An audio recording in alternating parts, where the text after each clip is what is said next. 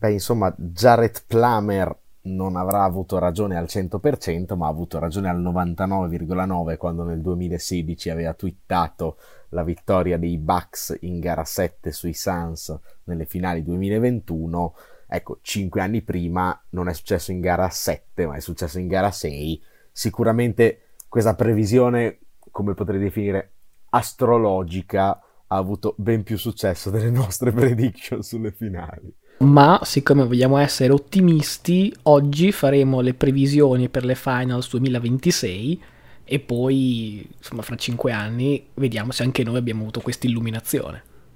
Eh, peccato che io non abbia contatti diretti con Paolo Fox e quindi non riesca ad avere delle informazioni, anche se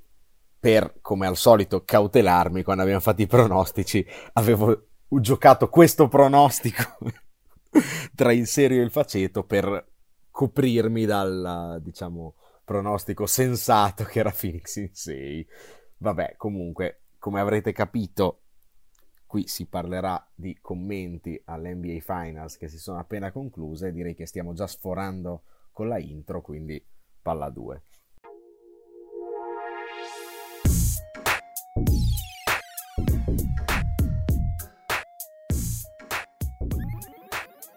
Bene, quindi siamo arrivati a questo podcast numero 71 e io sono sempre Luca Bolognesi. E io sono Matteo Venieri, podcast numero 71, siamo ancora in fase giocatori di linea e soprattutto appunto in NFL, visto che l'NBA un po' li, li ignora questi numeri, 71 grande Jason Peters, left tackle di Philadelphia, io ho detto che questi numeri vengono un pochino ignorati in NBA, ma ci avviciniamo a un numero che, insomma, è, è caro ai nostri cuori. Eh, insomma, però, ignorato in NBA, ma andava di moda negli anni 60, in quanto tre giocatori l'hanno indossato nel 62, Bob Wisenan per i Cincinnati Royals, nel 63 Willie Knowles per i San Francisco Warriors e sempre per i San Francisco Warriors nel 65 McCoy McLemore che comunque va segnalato perché McCoy McLemore è un nome spettacolare. Penso che poi sia caduto in disuso in quanto è arrivato un effluvio di smorfia napoletana. Sapete tutti che il 71 è l'uomo in me l'uomo di merda e quindi insomma magari nessuno se la sente. Penso che nessuno se la senta sicuramente nel calcio. Comunque, finali NBA, prima di sforare malamente, tutti dicevano Phoenix, sembrava la squadra del destino, e poi invece quella squadra che tutti i turni ti ha dato l'idea di poter crollare da un momento all'altro, alla fine ce l'ha fatta, ma noi eravamo rimasti a gara 4, quindi mh, mm, sul 2 a 2 l'inerzia per Milwaukee avevamo detto ma non si sa mai, ecco raccontaci un po' cosa è successo. Esatto, perché eravamo reduci dal quarantello di Super Middleton, si era tornati in Arizona dove Middleton è passato da Michael Jordan a Jordan Farmar, iniziando 1 su 7, facendo veramente dimenticare le meraviglie di poche sere prima e sostanzialmente una bella partita equilibrata e il finale è stato di quelli insomma abbastanza che ricorderemo, reduci dalla clamorosa stoppata di Giannis eh, su Ayton ed è di nuovo una giocata difensiva che stavolta si trasforma addirittura in offensiva. C'era Phoenix meno uno, palla in mano, insomma, classico momento che i bambini sognano, specie il buon Devin Booker che aveva un po' un momento da no, da Mamba Legacy invece strip di Holiday che poi fa un bellissimo alley-oop per Giannis e Chris Paul fa di nuovo un erroraccio perché concede l'end one. Poi insomma sostanzialmente c'è una sequela di liberi sbagliati ma comunque favorisce Milwaukee e così insomma finisce una partita che gela il pur caldo pubblico di Phoenix vorrei opinare sul bellissimo alley-oop perché insomma gliel'ha alzata è chiaro che il, il, diciamo lo spazio che hai per alzare un alley-oop a Giannis è più o meno un metro e mezzo. Però ecco eravamo abbastanza ai bordi del metro e mezzo. Un po' come Wade con LeBron nella, nella famosissima alzata. Palla alzata malissimo però questi sono atleti insomma, che fanno sembrare tutto facile. Siamo arrivati a gara 6 eh, con circa 65.000 persone assiepate fuori al Pfizer Forum, dove peraltro immagino che il Covid abbia spopolato quella sera. Uh, si capiva che le cose forse non sarebbero andate bene per Phoenix perché capo della terna Scott Foster, con cui Chris Paul non ha un gran rapporto, è 0-12 nelle ultime 12 partite, facciamo 0-13. In realtà Milwaukee comincia bene sulle ali dell'entusiasmo, ma ha un secondo quarto in cui tira 1 su 14. Middleton commette il terzo fallo, sembra un attimino apparecchiare la tavola per una gara 7 che insomma, noi fan imparziali sicuramente avremmo apprezzato. In realtà il terzo quarto è quella che un pochino spariglia le carte perché Giannis dice ci penso io, 20 punti nel solo terzo quarto, Ayton che aveva avuto sicuramente ottimi playoff e buoni, buone finals, viene totalmente messo nel frullatore, tant'è vero che pure Lopez lo mette in un poster e per farsi mettere in un poster da Brooke Lopez nel 2021 ce ne vuole, ehm, tant'è vero che minuti pesanti per Frank Kaminsky, per dire come siamo messi male con Ayton, protagonista diciamo un pochino in sordina è un Bobby Portis assolutamente insomma in, in pura grazia divina Budenholzer più o meno inciampa su di lui, visto che era stato più o meno dimenticato a inizio serie, ben 16 punti, energia inesauribile, tutto il palazzetto che grida Bobby Bobby, cose che insomma un po' dell'altro mondo. Si arriva al quarto quarto pari 77, di nuovo Milwaukee riesce a trovare canestri col greco, invece Phoenix deve sudare veramente per ogni punto che mette a referto e sostanzialmente di nuovo Booker forza molti tiri, quei tiri che magari inizio serie o soprattutto inizio playoff entravano, stavolta decisamente non entrano più, finisce la partita 8 su 22, 0 su 7 da 3 e ben 6 palle perse, sostanzialmente la partita è il palcoscenico dell'incoronazione di Giannis che un pochino eh, beneficiando di liberi sul finale più o meno quasi in garbage time riesce a mettere a referto una stat line che non si vedeva da 50 anni, ovvero 50 punti più di 10 rimbalzi, nello specifico 14, e ben 5 stoppate, forse ancora più incredibile, 17 su 19 ai liberi, numeri alla Steve Nash. Prestazioni così in questo palcoscenico io non ne ho mai viste, sinceramente, forse nessuno mai. Beh, sicuramente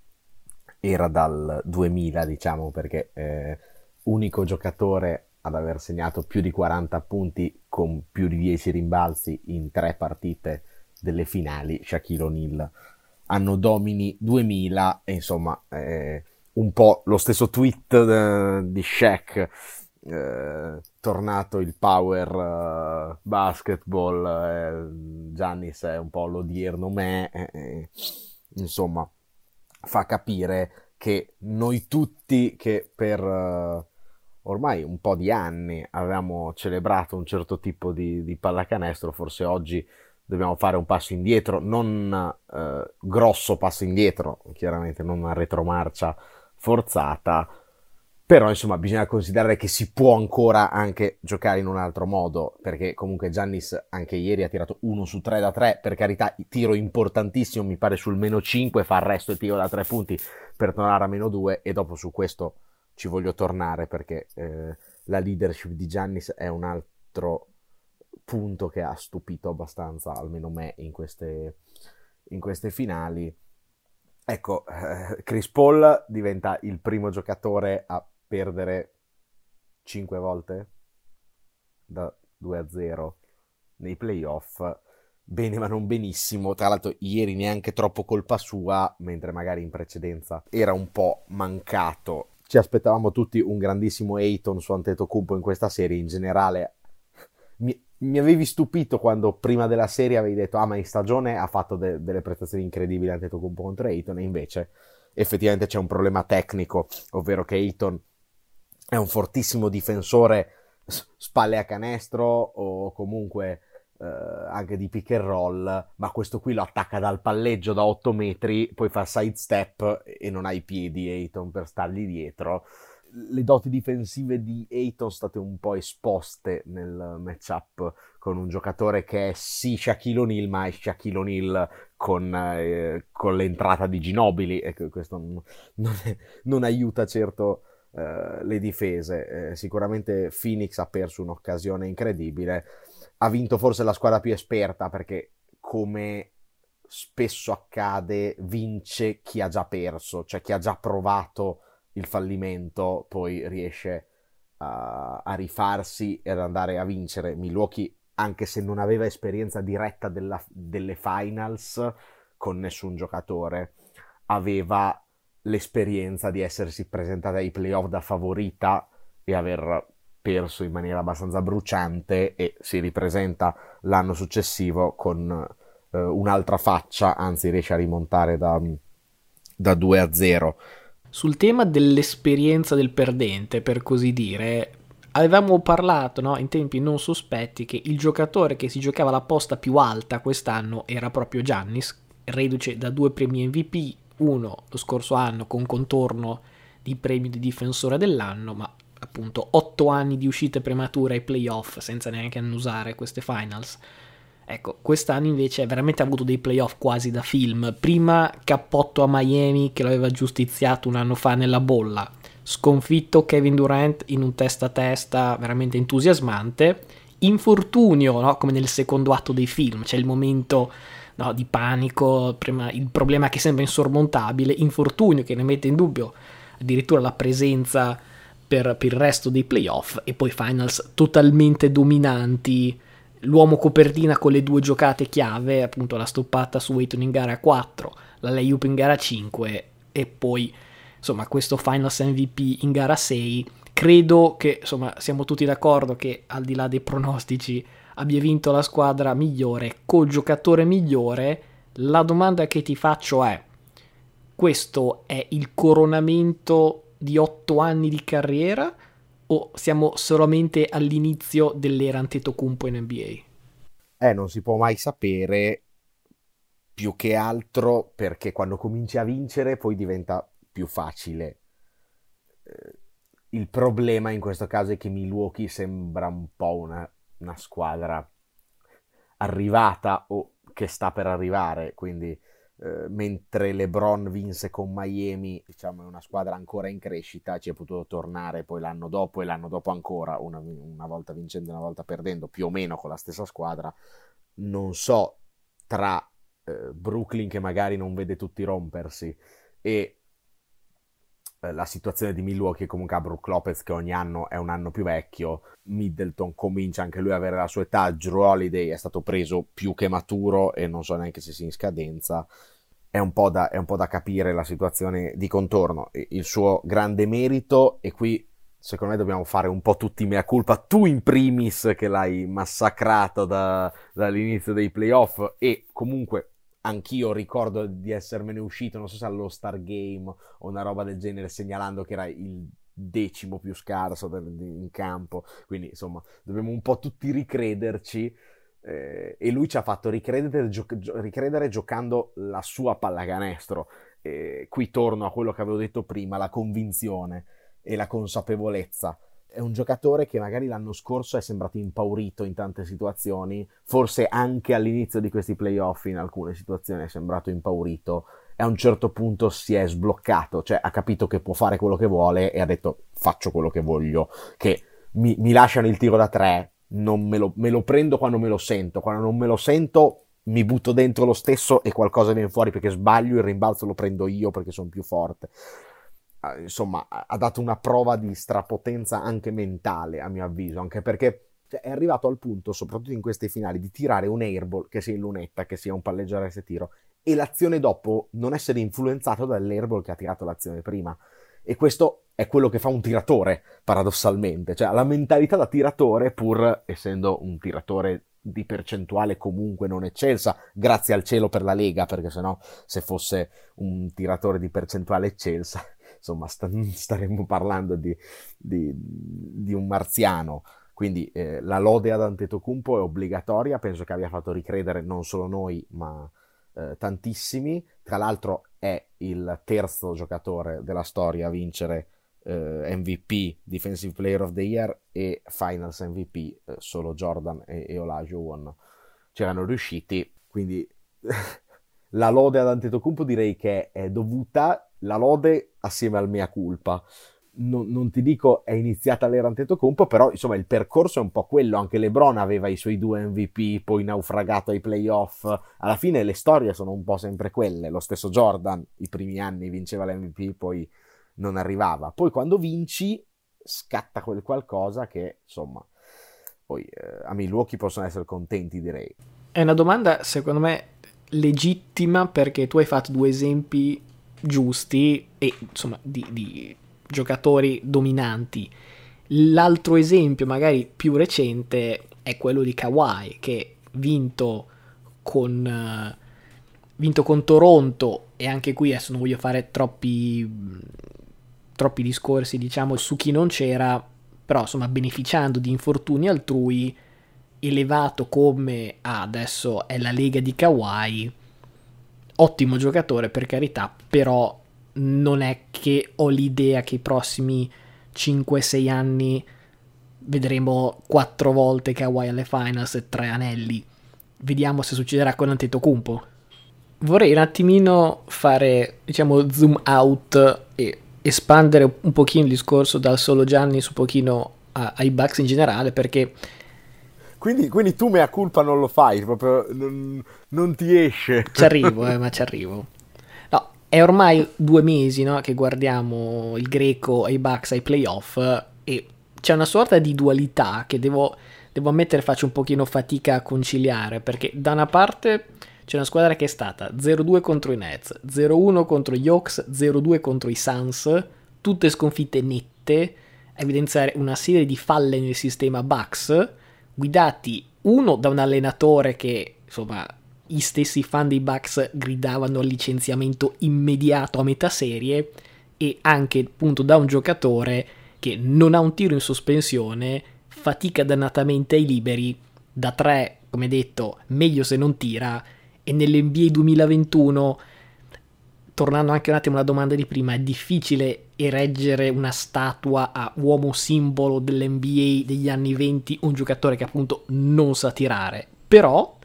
dall'altra parte, è la stessa squadra che ribalta ogni singolo svantaggio. Parlavamo dei Clippers, che erano quella squadra no? che due volte 0-2 rimonta, rimonta. Ecco, non si è detto, ma appunto i Bucks hanno fatto la stessa cosa e aggiunge appunto anche la sconfitta in casa contro gli Hawks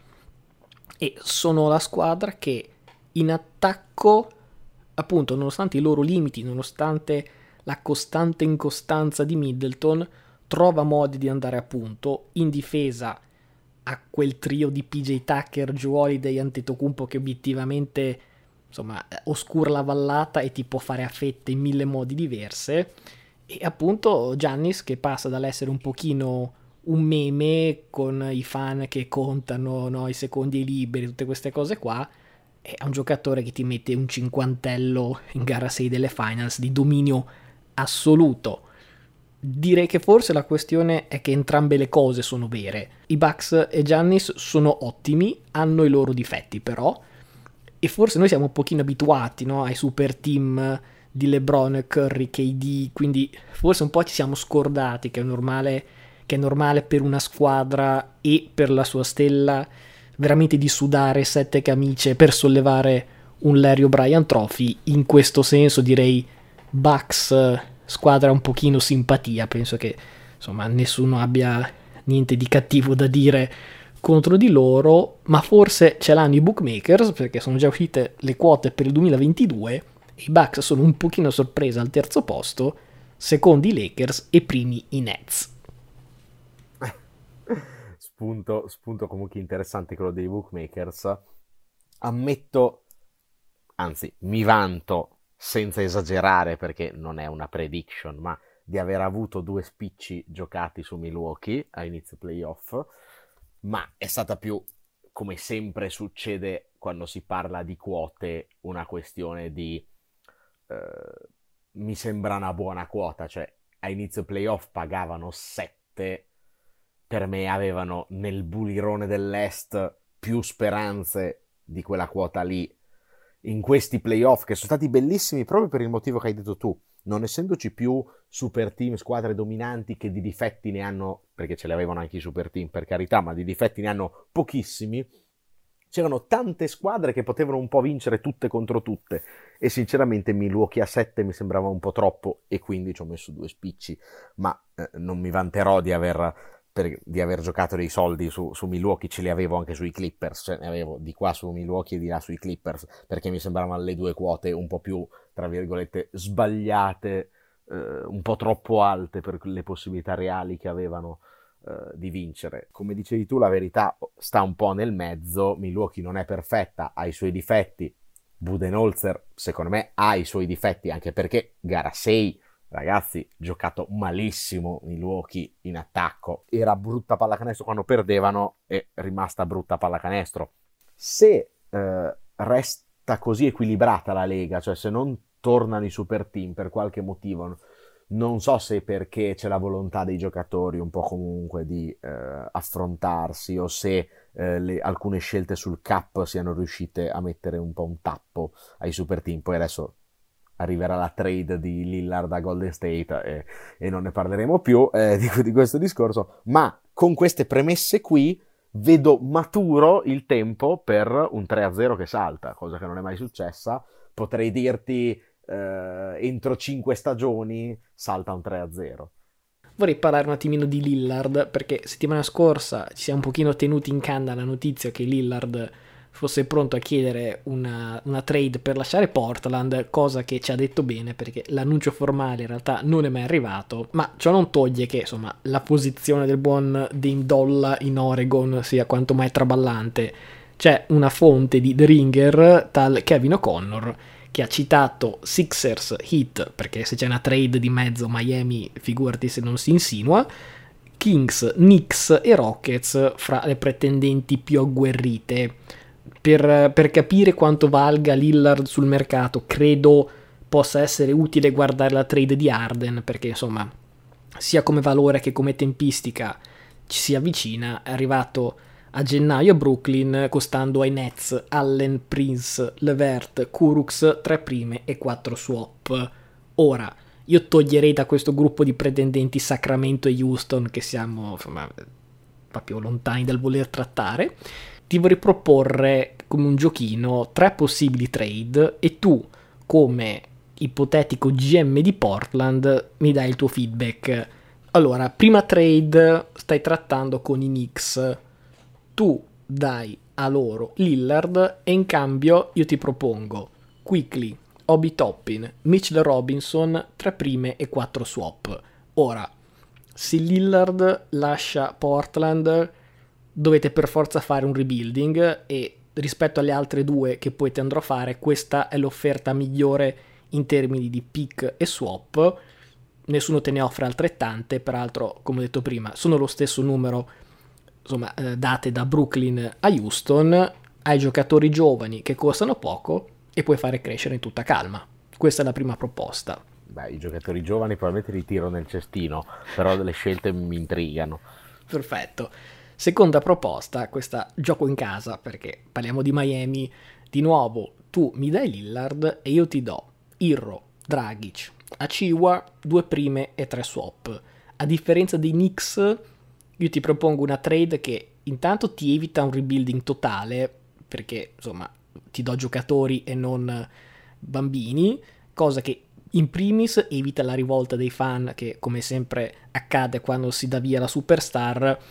e di nuovo ti do la possibilità di essere già ai playoff il prossimo anno perché Irro da solo vale più dei giocatori che ti ho citato prima. Bah, di quale, quale Irro? eh, questo lo scopri dopo. Con Dragic ti do già un play veterano che puoi affiancare a CJ. Precious è un lungo che intanto ti, può, eh, ti, pu- ti puoi vedere in nazionale con la Nigeria ed è comunque iperatletico, può darti minuti con o senza Nurkic, secondo me con questa squadra vai ai playoff senza rebuilding. Secondo me no, a Ovest e soprattutto non so eh, cosa farmene di Irro, nel senso che è un po' una scommessa. La terza trade è con Philadelphia. In cambio di Lillard io ti do Simmons, Maxi, Milton, Tybull e una prima scelta. Gli altri ti offrono aria fritta. Questa è l'unica trade in cui ricevi un tre volte All Star e due volte primo team All Defense. Chiaramente viene da una stagione un pochino problematica, però da te ha l'occasione di rifarsi. Peraltro, con Billus in panchina, che insomma del ruolo di play qualcosa ne sa, può sicuramente aiutare Simmons. Quest'anno, forse tu non lo sai perché sei il GM, magari queste cose ti sfuggono, ma eravate penultimi come defensive rating. Ora avrai un quintetto con Simmons, Maxi, Tybull, facilmente difesa top 5 a ovest per il futuro, perché comunque sono giocatori giovani. Chiaramente ti offro meno scelte perché hai giocatori più pronti, però dovresti accettare. Ma è meglio di quella di Miami, cioè nel senso che almeno estremizza il concetto di eh, continua a giocare perché eh, con Simmons, McCollum eh, se rifirmo Norman Powell che tra l'altro è un altro difensore rispettabile ho, ho una squadra davvero, davvero interessante. Però è interessante ma non vado da nessuna parte. Posto che il discorso evita la rivolta dei tifosi, non c'è un'opzione di queste tre che evita la rivolta dei tifosi, penso che comunque dovendone accettare una accetterei comunque le scelte dei Knicks. Probabilmente perché, anche perché Lillard preferisce andare ai Knicks e quindi siamo tutti d'accordo su questa, su questa opzione. Interessante perché diciamo che ti ho offerto tre scenari diversi, cioè uno con appunto l'All Star, uno con un mix di veterani giovani e uno che è completo sbaraccamento, perché voglio dire con Quickly, Obi Toppin, Mitchell Robinson Vabbè, però eh, cosa fai tanto? Non sei arrivato da nessuna parte con Lillard, con quella squadra lì, figurati. Cioè, direi che lo sbaraccamento è l'unica opzione percorribile se dai via Lillard. Se riesci a tenerlo, se ne riparla. Beh, diciamo che nel caso fra qualche settimana o mese potremo scoprire che direzione ha scelto il management eh, dei, dei Trailblazer. A proposito di trade, vorrei fare un ponte all'argomento successivo, più che altro perché stiamo sforando malamente. Abbiamo parlato di Milwaukee, Wisconsin e di trade per una extra superstar. Ecco, uni- unisci le due cose passando dall'NBA all'NFL e ottieni Aaron Rodgers che così facendo, o meglio, così non facendo, ha vinto un anello perché tecnicamente è proprietario in parte dei Bucks, quindi almeno un anello con una squadra del Wisconsin lo vince quest'anno. Non nel suo sport, ma uno lo porta a casa, dai. Dall'ultimo aggiornamento, che in realtà risale a qualche podcast fa, ci sono stati tre momenti che hanno fatto oscillare no, il pendolino stile Maurizio Mosca, un pochino da tutte le parti. Primo indizio, torna perché il 2 luglio era la deadline per i giocatori NFL per decidere se fare opt-out per ragioni legate al Covid, ma Rogers non ne ha approfittato. Ora, al di là di ipotetici e legittimi timori, Rogers avrebbe potuto usare il Covid come scusa per fare hold-out senza pagare una lira, perché con questo stratagemma avrebbe sia riscosso 18 milioni di bonus, sia evitato di perdere 2 milioni per saltare il training camp, quindi dai, non è così folle da bruciare 20 milioni, no, è chiaro che torna. Poi, indizio numero 2, non solo torna, ma torna subito, perché dall'eliminazione ai playoff no, gli avvistamenti di Rogers sono stati abbastanza rari fra vacanze alle Hawaii, partita golf eh, col vero GOAT, insomma un pochino difficile da trovare, sicuramente non si trovava in Wisconsin, ma un'indiscrezione vorrebbe il suo ritorno a Green Bay come immediato perché avrebbe eh, prenotato un servizio di pulizia per la sua casa in Wisconsin per i giorni a venire. Il training camp comincia appunto fra una settimana, Dai, è ovvio che torna. Poi per fare una prova no, si dice che siano tre indizi, quindi ne manca solo uno. Indizio 3, ah no, forse non torna per niente perché la più recente e fragorosa delle notizie va decisamente in senso opposto la fonte è Adam Schefter di ESPN, che in queste settimane è stato un pochino l'anello che ha collegato i fan a Rogers, che insomma non è che si sia esposto più di tanto, e riferisce appunto che il quarterback avrebbe rifiutato un prolungamento di contratto di due anni proprio con i Packers, che lo avrebbe reso il giocatore più pagato della Lega. Ricordiamo al momento è Mahomes che prende una media di circa 45 all'anno, quindi se infilare 90 milioni in un biglietto di scuse non basta per riconquistare Rogers. È veramente difficile capire Green Bay cosa possa fare di più per convincerlo a tornare. Quindi la domanda che ti pongo è: quando torneremo dalla pausa estiva, e anche qui piccolo eh, indizio di un altro tema di cui parleremo dopo, dove ti aspetti di trovare Rogers? Di ritorno a Green Bay, tradato magari tipo a Denver, ancora in vacanza alle Hawaii oppure a fregarti il lavoro come nuovo quarterback dei Dockers. Detto che, esatto, ho esordito come quarterback dei Dockers uh, la scorsa settimana in una partita peraltro 4 contro 4 no run, devo dire che avevo un ottimo supporto in cast, ma ho fatto la mia porca figura vincendo la partita. E, aperta e chiusa parentesi. E, detto ciò, e le quotazioni, diciamo che sono in crescita quelle di vedere Rodgers fuori da Green Bay. Io ero ancora scettico fino all'ultima volta che mi aveva affrontato questo tema. Adesso, insomma, comincia a puzzarmi di marcio la, la situazione. Sicuramente quello che non è piaciuto a Rodgers sono i due anni, eh, perché eh, sicuramente si aspettava un'offerta che andasse un po' più lunga nel tempo, posso, posso immaginare. Secondo me siamo, siamo, abbastanza al 50 e 50, cioè sinceramente difficile fare un, una previsione. Eh, non me lo aspetto ancora, ripeto, come l'altra volta, tredato con così, eh, diciamo, eh, nonchalance. Quindi, secondo me, i due scenari più probabili sono a Green Bay che comunque gioca anche se non ha il rinnovo del contratto oppure in hold out. Tredato così in fretta la vedo più difficile cioè magari ne parliamo tra un po' uh, di, di, trade. Non dico durante la stagione mentre sta facendo hold out ma quasi cioè, ci proveranno fino alla fine secondo me a, a tenerlo. Credo che la questione economica sia davvero centrale nel fatto che non è centrale perché sostanzialmente sì, era un prolungamento di due anni, ma considerando il contratto che già è in vigore, avrebbe legato Rogers a Green Bay per i prossimi cinque anni. Il fatto di renderlo più pagato pare che non abbia, insomma, non, non sia la nota giusta da suonare per, per convincerlo. Io non credo che col contratto attuale, che peraltro penso abbia anche finito i soldi garantiti, o quantomeno quelli per un ipotetico infortunio, non penso che su quella base Rogers possa tornare, a meno che sia veramente quasi impazzito e preferisca rischiare la propria salute, ma pur di non firmare un contratto con i Packers, mettersi un pochino a fare il supereroe proprio per dire io quest'anno lo faccio non per voi, lo faccio per me, per i fan, per i miei compagni. Oppure per prendere 35 intercetti e convincere che a fine stagione è meglio scambiarlo perché... Obiettivamente non penso che eh, riuscirei a lanciare 35 intercetti neanche se cambiasse la jersey con, con Winston, però insomma io a questo punto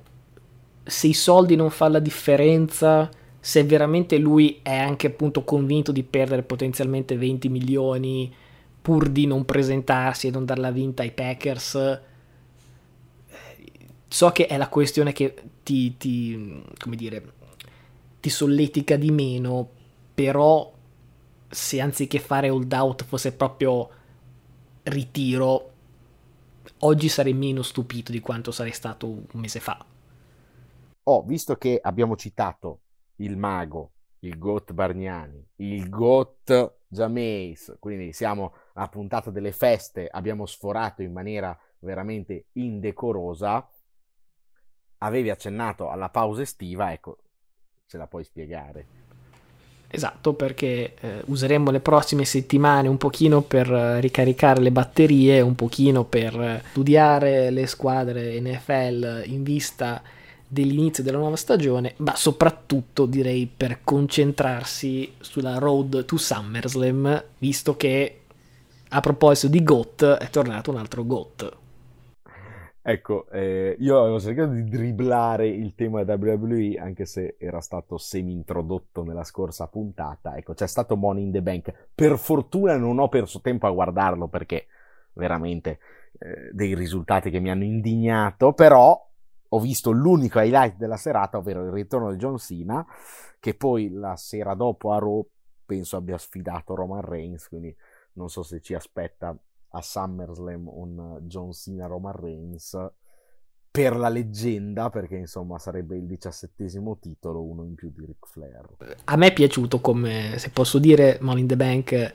Ora, il match femminile abbastanza trash, peraltro con valigetta già incassata a Raw, quindi quella ce la siamo cavata eh, dai piedi per, per i prossimi 12 mesi. Match maschile più godibile, io come sempre grande fan di John Morrison che insomma continua a fare le sue prestazioni abbastanza prevedibile direi la vittoria di Big E e quella penso sarà invece una valigetta che mungeranno per mesi mesi e mesi anche perché poi hanno a proposito di ritorni reintrodotto Goldberg come avversario prossimo di Lashley quindi insomma Big E lo teniamo un pochino lì in caldo e, insomma arriva SummerSlam e co- torna alle superstar, un po' come WrestleMania. Di, di solito non è una, co- una, pratica che mi piace il fatto che la gente si fa il culo per 11 me- 10 mesi e poi nel mese di SummerSlam e nel mese di WrestleMania arrivano e fanno i main event, la solita gente che per tutto il resto dell'anno è a spasso.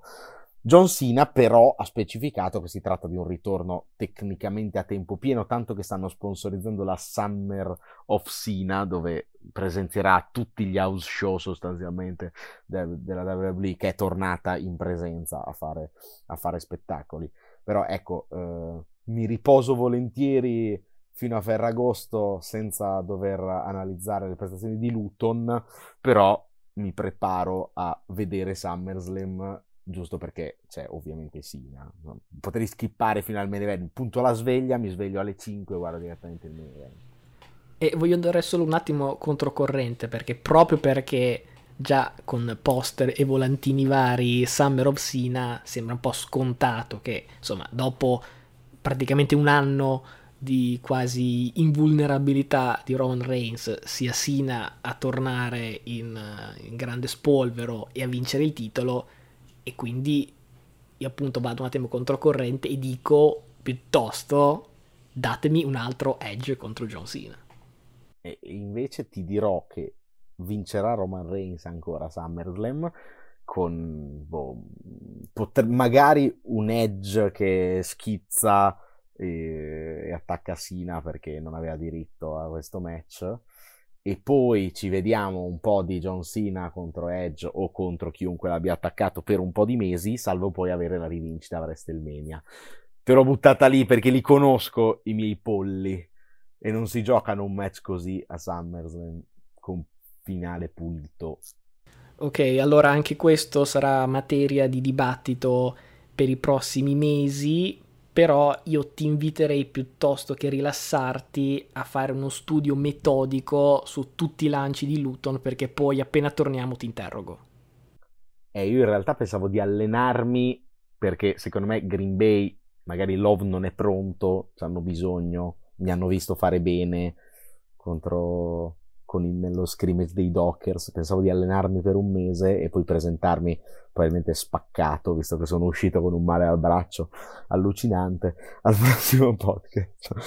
Potremmo fare un, uno spin-off del podcast, tu contro Luton, eh, fare una sorta di uno contro uno per vincere il posto in, in, roster per i Jaguars. Poi tra l'altro lì nel 5 contro 5, 4 contro 4 che fosse non mi fanno correre, perché se potessi fare RPO sarei veramente inarrestabile. RPO al flag football, eh, devastante.